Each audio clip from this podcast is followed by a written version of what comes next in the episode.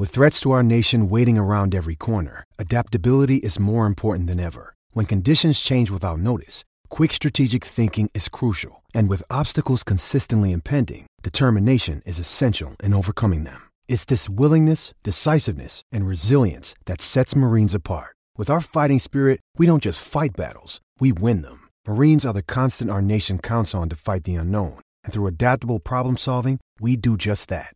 Learn more at marines.com. This fan base is amazing. The city of Cincinnati is amazing, and I wouldn't want to be anywhere else.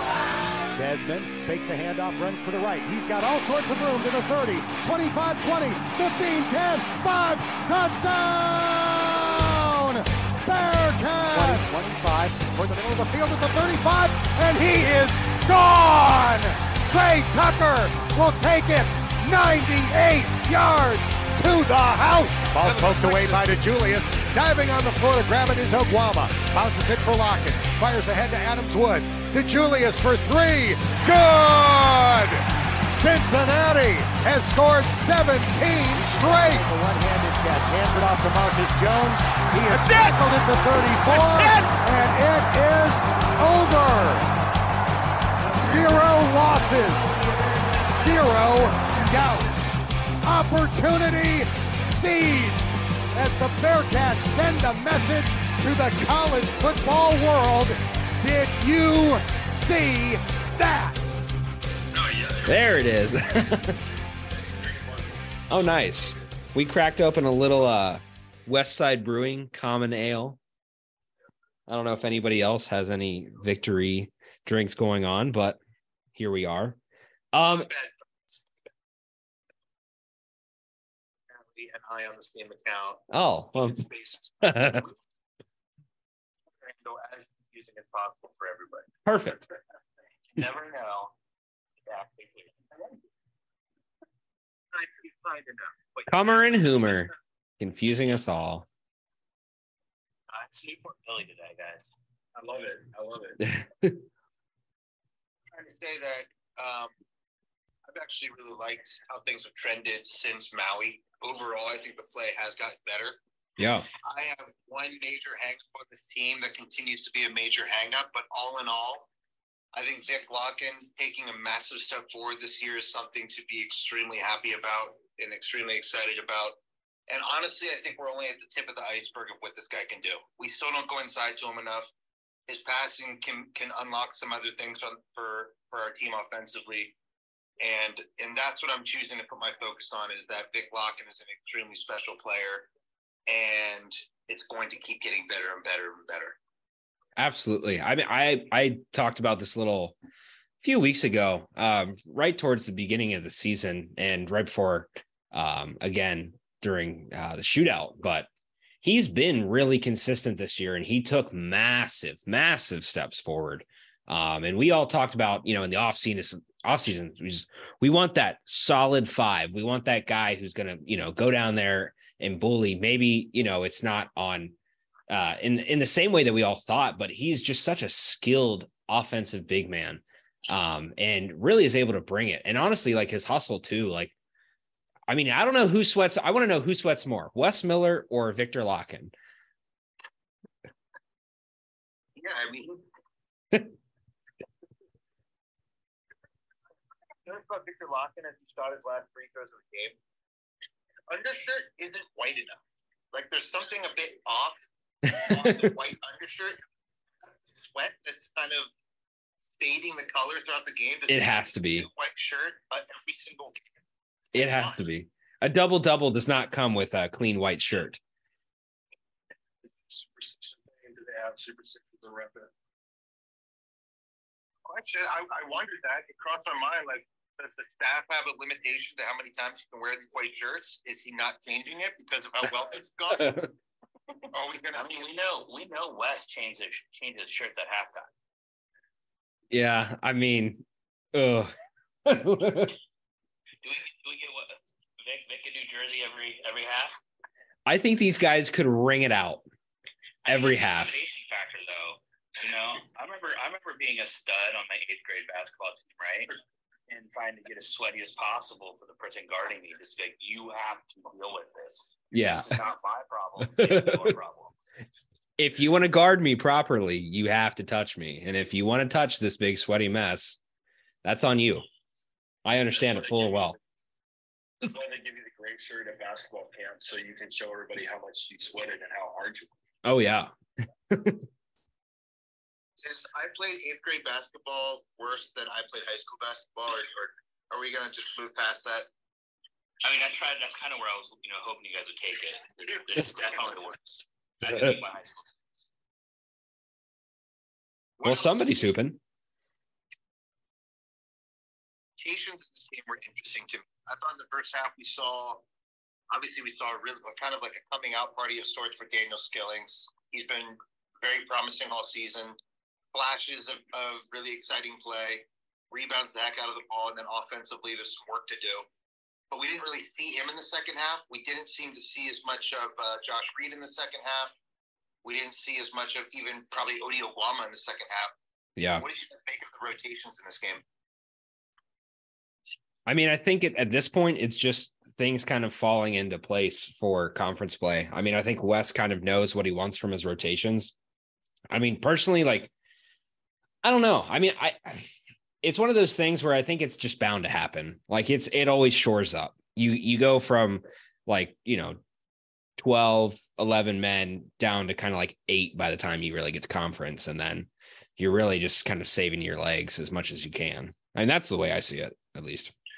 Well, I mean, you know, can't Skillings give you just like a burst of energy for at least one like TV period, timeout period? You know, like just a four minute segment there. Like you could use Skillings, or I mean, hell, if Kalu Ezikpe still has his five hard fouls, give him his five hard fouls and let him play. Um, I, I do think there's something to be said though about just the amount of minutes that Davenport is getting, and uh, we can cover that subject later. We can cover that subject now if we want to. Um, Uh, we shouldn't, we shouldn't bury the lead. That is that is the conversation. yeah, yeah. Start it now. I have an extremely hot take on this. Go ahead. Jake is Nick's Axel Light. Nick Axel is known as a streaky shooter. Oh my Ooh. God. oh, oh. Speaking privileges are benefits right now.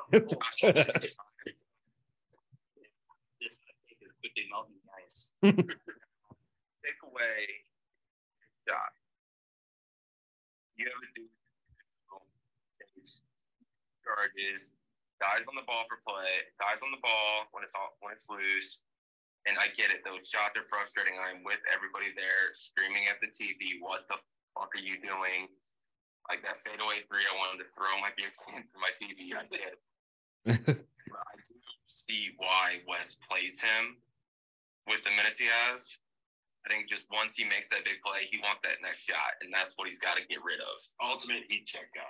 Yeah. So here's, I think the Nick Van Exel comparison. I have to say this is is one of the worst.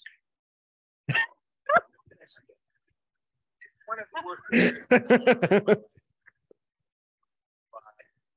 say this.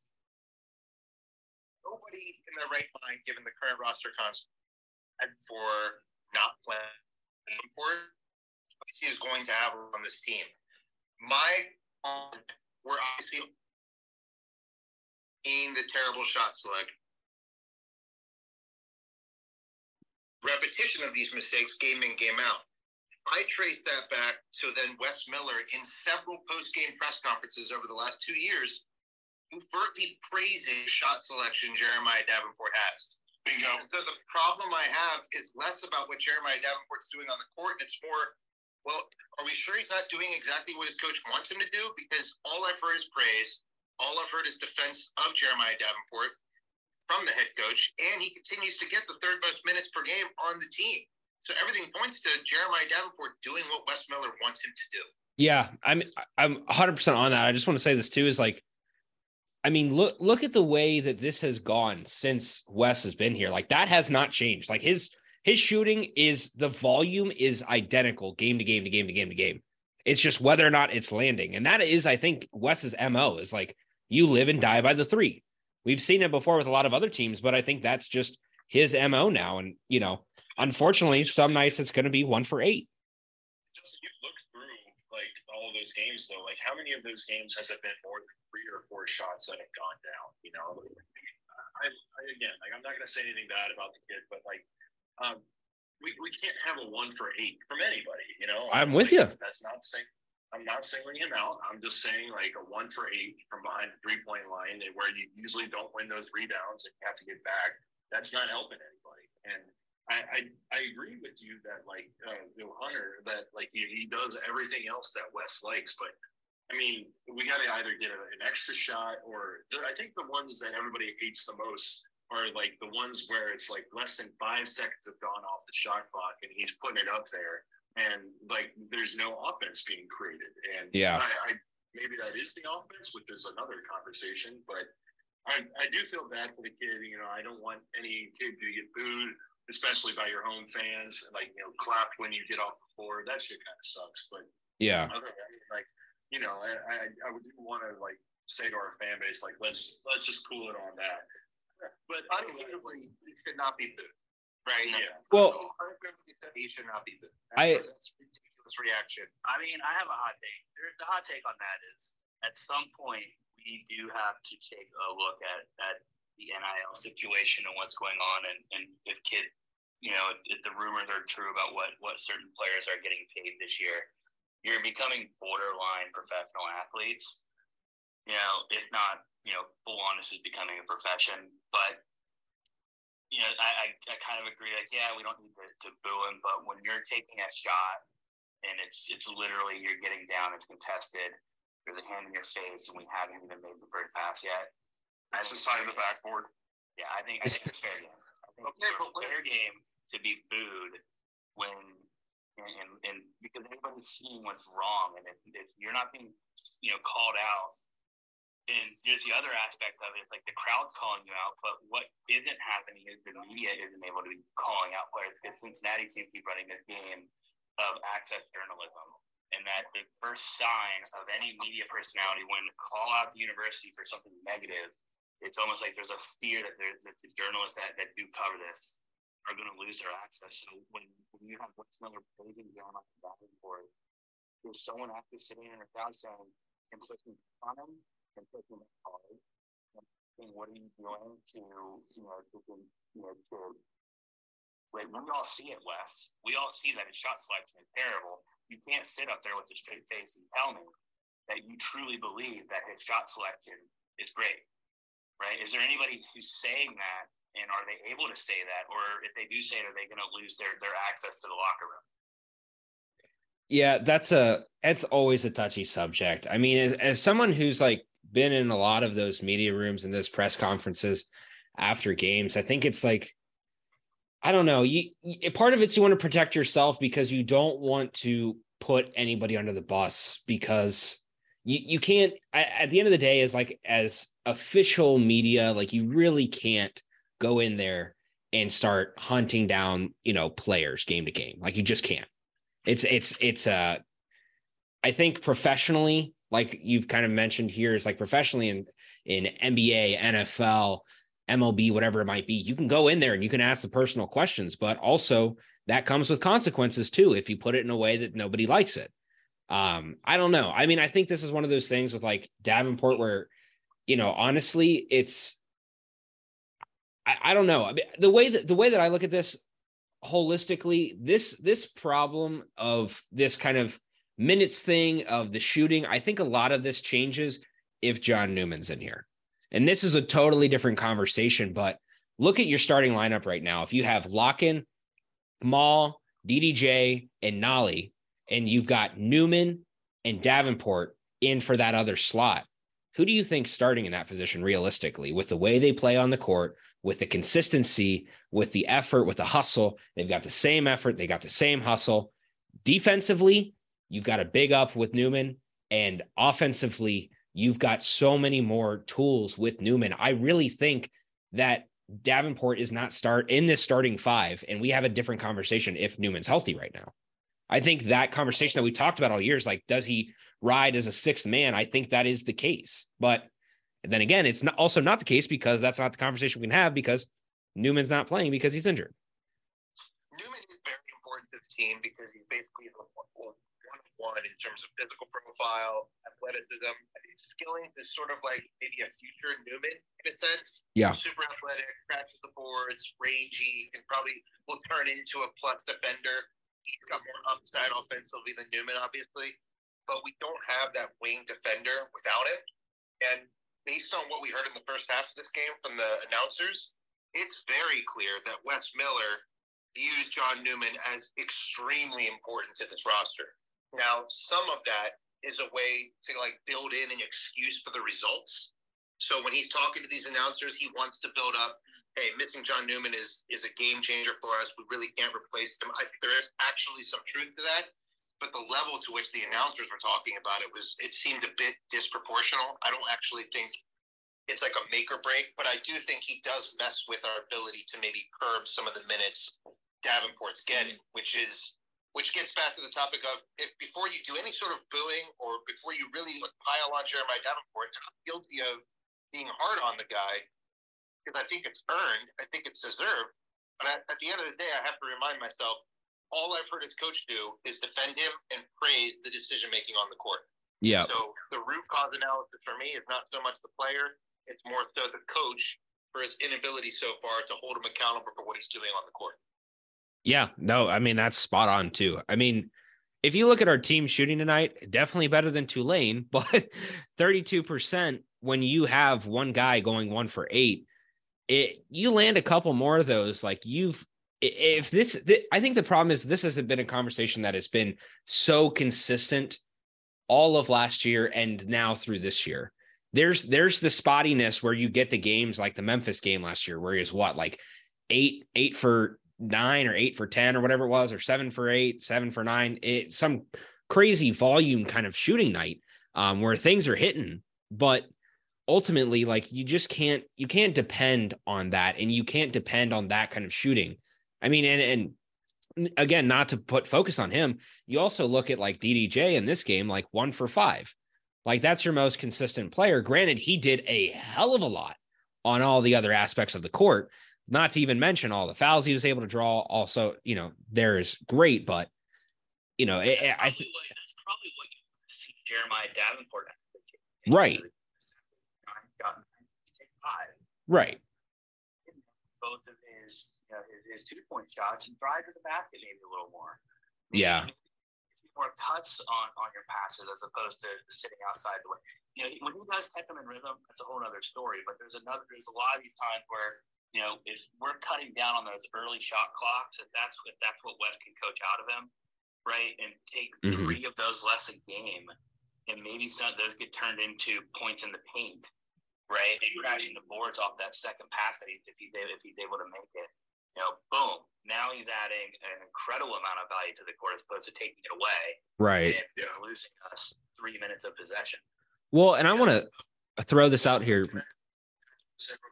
Yeah, go ahead. Actually said something like that. That where uh, you know a lot of people were giving uh, JD some some some hate you know, online or just yeah they're they're not liking how he's playing, but uh, he pointed out that DJ makes a lot of the same decisions that that Davenport does. He just probably plays a little better defense and maybe makes a little better of a pass every now and then. But right. it's five for thirteen tonight. I mean, you know, it's I know it's not going to be ever like an NBA score uh, score line where you're going to have a guy shoot like eleven for twelve or anything like that. But I mean, five for 13, one for five for three point. You know, if we're going to still Dab for that, we should probably you know give some of the blame a little bit to you know, DDJ. I I just want to jump in here as devil's advocate. Not that not that I want to be on this train at all, but also you explained in the same way of just what you were saying, you also explained too why DDJ makes up for it. In saying that he's a little bit better of a defender, he's able to draw a little bit more here, he's able to pass the ball around a little bit more, is able to, you know, create more lanes, is to able make it create his own shot and not just kind of do spot up shooting. I think those kind of things too, like that's where I think that conversation shifts why so much focus goes on to JD and not as much to DDJ, though they have a similar volume.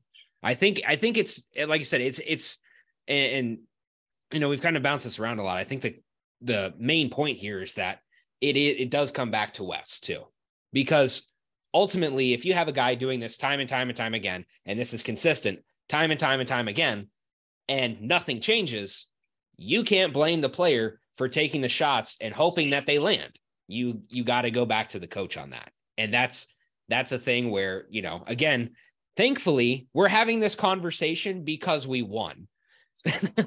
because we won by by 11 points. I think I think that's the thing that we've kind of missed here is that we also managed to win both halves and we've been asking and begging for that all year long. But we won the first half, we won the second half and we did both pretty convincingly.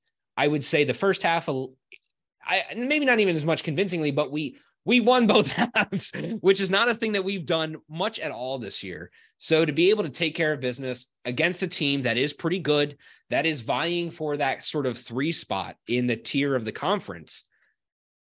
I I don't I I feel like I feel like that's what we should be focusing on at this point because 88 77 Bearcats scoring 88 and honestly, you know, not having a absolutely tear the cover off the ball kind of night offensively and still scoring 88, I think is fantastic. 75% from the line. Not gr- first half. She thought something that's difficult to capture in a box score. You can't really look at a box score right now and get a feel for this, but anybody watch the game. To me, the three point shooting in the first half versus the three point shooting in the second half was night and day because of the types of three point shots they were taking. True. It, it seemed to me in the first half we were doing a lot better job breaking down the defense, working the ball into Vic, and if he wasn't scoring, he was making the hockey assist that led to a wide open Landers Nolley in rhythm three. And then in his second half, we saw that regress to this isolation, off the dribble type three point shooting, which even when you get into Landers Nolley and guys like that, like David DeJulius, like those shots are just such lower percentages. And so you saw it, you saw it regress, you saw it fall off. And I think that goes back to figuring out how this team can sustain that higher level of basketball for longer. It does seem to be growing. It does seem to be getting better than where it was early in the year. And compared to last year, I think it's going forward too. But they need to actually stretch that out for longer stretches and full games if we're going to start ripping off a, a long winning streak here. Well, what yeah. you're underprinting is, is selfish ball that we saw through the first, you know, first few games leading up to Xavier, you know, where you just have these huge offensive stalls because, you know, or hero ball is what we were calling it. You know, the Waddy hero ball. And we started seeing some great basketball. Like that second half of the Xavier game where kind of people were saying maybe this is the turning point in the season. It's all of a sudden it's like, wow, we're moving the ball. We're making the extra pass. We're hitting, we're, we're, we're getting open shots. We've done a mm-hmm. lot of that since then, and we played some really good basketball up and you know up until this point. And I think you're 100 percent right there, Coomer. In the second half, we started seeing more more of what what I would call hero ball, and, and less let's find that extra pass. And, and towards the extra you know the final minutes of the game, when we finally pulled away again, we started seeing more of that again. Yeah, and, and that's where I think that's what needs to be sustained is, and that's maybe it's a culture thing that's still getting ingrained right? That this is what we need to do. This is the type of ball we want to play. Yeah. But that's what needs to be sustained is always looking for those those extra passes because this is probably honestly one of the best shooting teams we've had in a long time. if you, if you some of our early early season games, all movement was there too, and that's when we were you know we were winning and you know putting up score points. We called it what the uh, the score the points offense that we loved so much, and in the first half of this game, I was making note of that. Like, wow, the ball movement is great. The ball movement is great. In the second half, they came exactly what you said. They went back to that selfish basketball. Yeah, yeah, and maybe that was a little bit of an adjustment from the Tulane side. I, I, I don't really know about that, or maybe it's more of like us, you know, holding it and hoping for the best shot. Um, I, I, I, do think something like Coomer has pointed out on previous podcasts, uh, 20 assists on 31 made baskets tonight. That's another positive sign you want to see. Um, can I just bring up the refs real quick and we just bitch about them? there it is. Just like, like likes that basketball where you're calling a foul at each end. Like I get it, there's fouls and stuff, but like it's just not a good flowing game, especially like that, that last four minutes there where I mean Landers probably jumped into the dude, but like that really doesn't need to be called. We can just move on. I, I don't know. Viktor Lakhin jump ball. Like, Oh, Yeah. What was up with that? Uh, that uh, two point with David DeJulius. Like, what was up with that? I don't think he ever had a good That, at that, was, that was even worse. Yeah, DeJulius had the uh, hit the ball and like shot. He shot it. It, it was a three pointer. I don't know why they called that for two. And there was so much confusion with the um the clock. I think they showed in a replay later on that like if you like they only showed it for a couple seconds, but I mean his foot kind of looked like it was on the line, but it's a close one. I don't know. His big toe was on the line, I think. How how come uh, he's being allowed to get in the official space? Like, like what was Cook? Yeah, in space so many times. That made no sense. That made no sense. Him just grabbing his head like that. yeah, how would you- They were bonding. on Reed and Tulane, like they're just jawing back and forth. I don't, I don't even understand how that's technical when you got uh, Tulane's leading scorer literally staring at Landers he's taking the ball and jawing right at him. Like, how are you going to call a double technical there, but not that? I don't understand it. The AAC officials suck. We all know that. Well, just just for those who might have the official. Show. and suspended he and suspended yeah CC. Serious. Yeah, uh, this this is a long time ago, 2019. like either way, he's been like he's been suspended for like atrocious calling and again in an LSU Tennessee game, and after the game he was like holding up an LSU shirt. They just saying like "Go LSU." I'm like, dude, this is this is why I'm so happy to get out of this conference because like this is like not that not that I know what the Big Twelve refs are going to be like. I have no idea, but I have to imagine they're going to be better because this is just something that I feel like every year the refs in this conference are just sometimes just just so bad. I think we notice this a lot with like we we we call it out every once in a while with football, but basketball has just consistently been so bad. Like I think everyone can I can agree on that. But this this game had 53 total fouls. 53. Sorry, 43. Yeah, I can't count.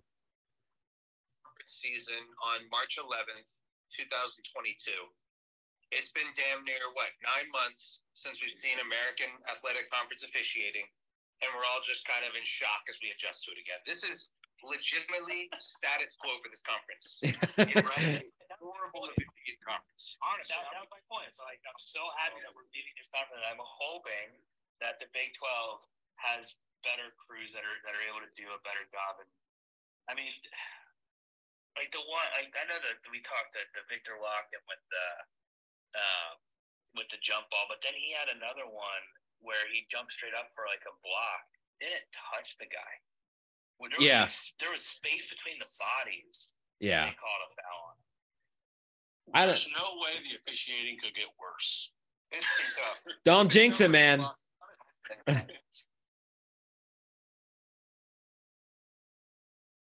pressure on him to not be in foul trouble because of how badly we need him on the court. I Yeah. it's pretty shocking still that he only averages about 20 minutes a game on the season. I think it's starting to tick up a little bit, but he's doing. You could see a legitimate effort from him to avoid fouls that he was picking up early in the season. You don't see him picking up ticky tack fouls on the perimeter as much anymore, but he's still getting dinged for absurd calls in the post, at least one to two a game, and they make a huge difference in how our team's performing on the court because we are obviously much much better when he's playing basketball versus sitting on the pine. Well, and I it, was the same thing for the way he does play that, especially with the, the four fouls at the end. Like he, he knows how to walk the line. He is, you're right. He is getting. Yeah, this this is a huge thing too. I think when you kind of mentioned that he's only around 20 minutes per game, that's partially too because he just does pick up those fouls. I think if he was able to just not get so targeted as a player, he would end up being closer to 28, 20, you know, seven minutes in a game. But you just Yeah. you have to keep him off to reserve him for the end of the game. It's one of Jim because I, I think it was one foul where he went straight up didn't even touch the dude and got called for it. He like ran out to half court, just like so upset that he got a foul called him. And I think it weighs on him, you know, that he's he's obviously expected to do a lot and he can't do anything about getting a ticky tack bullshit call on him. But Right. I mean, dude, he, I think he might be our most important player right now. I mean, I, I definitely love like you know David Julius, Mike Adams Woods was good tonight, but I think Victor having a strong post presence. Like, I mean, we've we've seen with Ody, he's he's good, but he, there's a reason why Vic is starting over him right now. I think Vic is our probably our most important player. And Justin, uh, you, you called it out on our like preseason show that like he's going to be one of our most important guys just because of the lack of talent we have. And then if Kalu's not going to play and if Ody's not going to start, then we need Vic for you know thirty, probably twenty-five to thirty a night. Yes. Now, one for Nick Bowers, Nick Bay, ten and seven game.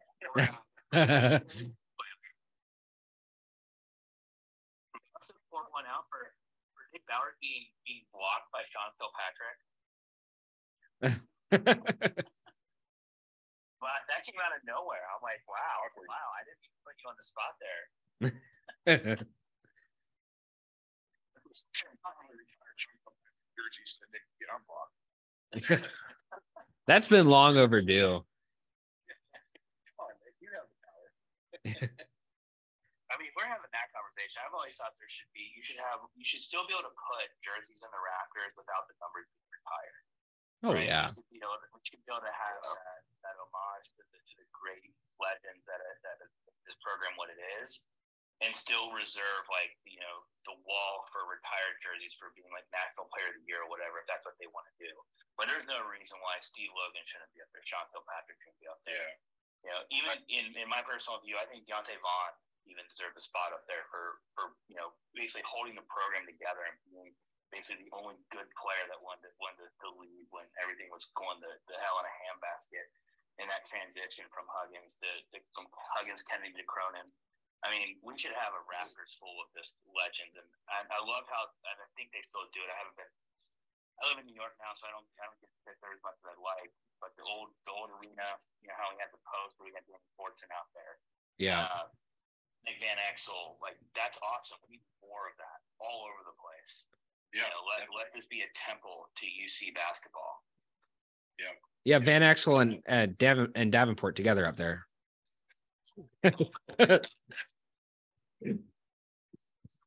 Sorry, Hunter.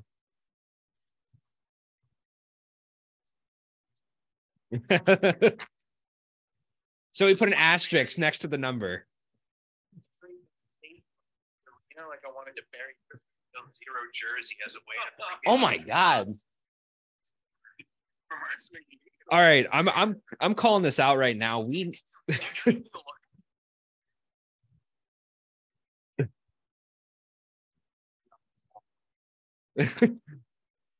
we need we need to do an off-season pod of just all the names that like just throwing out there because I feel like just mentioning some names around this program, just like whoa, whoa, whoa, who I forgot about that guy existing. I forgot about this or forgot about that. There's so many players that have gone through this program.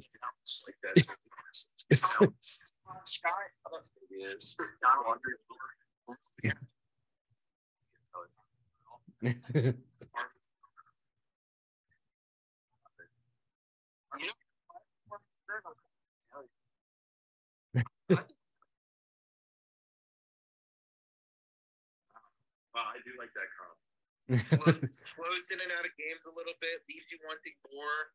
Can light it up, can, can do a lot of things on the court, but you're just like, eh. Like, are you are you doing everything you actually can, game in, game out? I mean, it's fair. Yeah. You see, you see, in my While we're bringing up players' names, uh, one name I haven't heard any of us talk about tonight yet is Daniel Skillings, and I just want to say, like, how What happened frustrated- back to the present? Way to bring us back to the present. I'm sorry. I'm, my opinion, and then it just stops. But I'm sorry. Yeah. We can keep Yeah. talking about Antoine Peak and all the.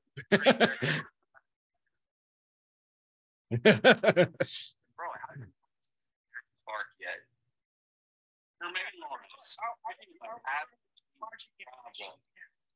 I was literally just watching Gary Clark in G League, right? Like, I was just watching Gary Clark on the Random College Athletes and loved all the UC fans getting out there and hammering him, like, dude, he's not a random college athlete. Was a problem. This, yeah, this this is this is not random. All right, guys. I, I once called into 700 WLW after, and I tried to say that Gary Clark was just as good as Hank Martin, and I got laughed off the radio. For tonight. Hank and Martin, bro. Honestly, like, Hank Hank and Martin, like, if he didn't get injured, we could have like gone far with him. If he didn't had that one injury, That important Kenyon Martin like. you know, I think I think they're on the same projection as uh Oscar. Martin broke his legs. Oh, they're, they're pretty similar- similar. Jesus Christ. All right, all right. This one's this one's starting to unravel a little bit. All in all, we've we've we've I wanted to keep this around 40 minutes. We're we're we're Basketball players whose whose names end in a junior that were great. oh, oh god. Trayvon Scott. Trey Oh my God, Trey Scott. I love Trey Scott. He's my all-time. Jarron favorite player. Cumberland. Jarron Cumberland. You can't mention Trey Scott and Humber's presence and hope to get the podcast back on track. All right. Well, this this is this is this is Never happened. We've gotten off the rails. We've gotten off the rails. I'm I'm pulling us on the rails to to send us out here.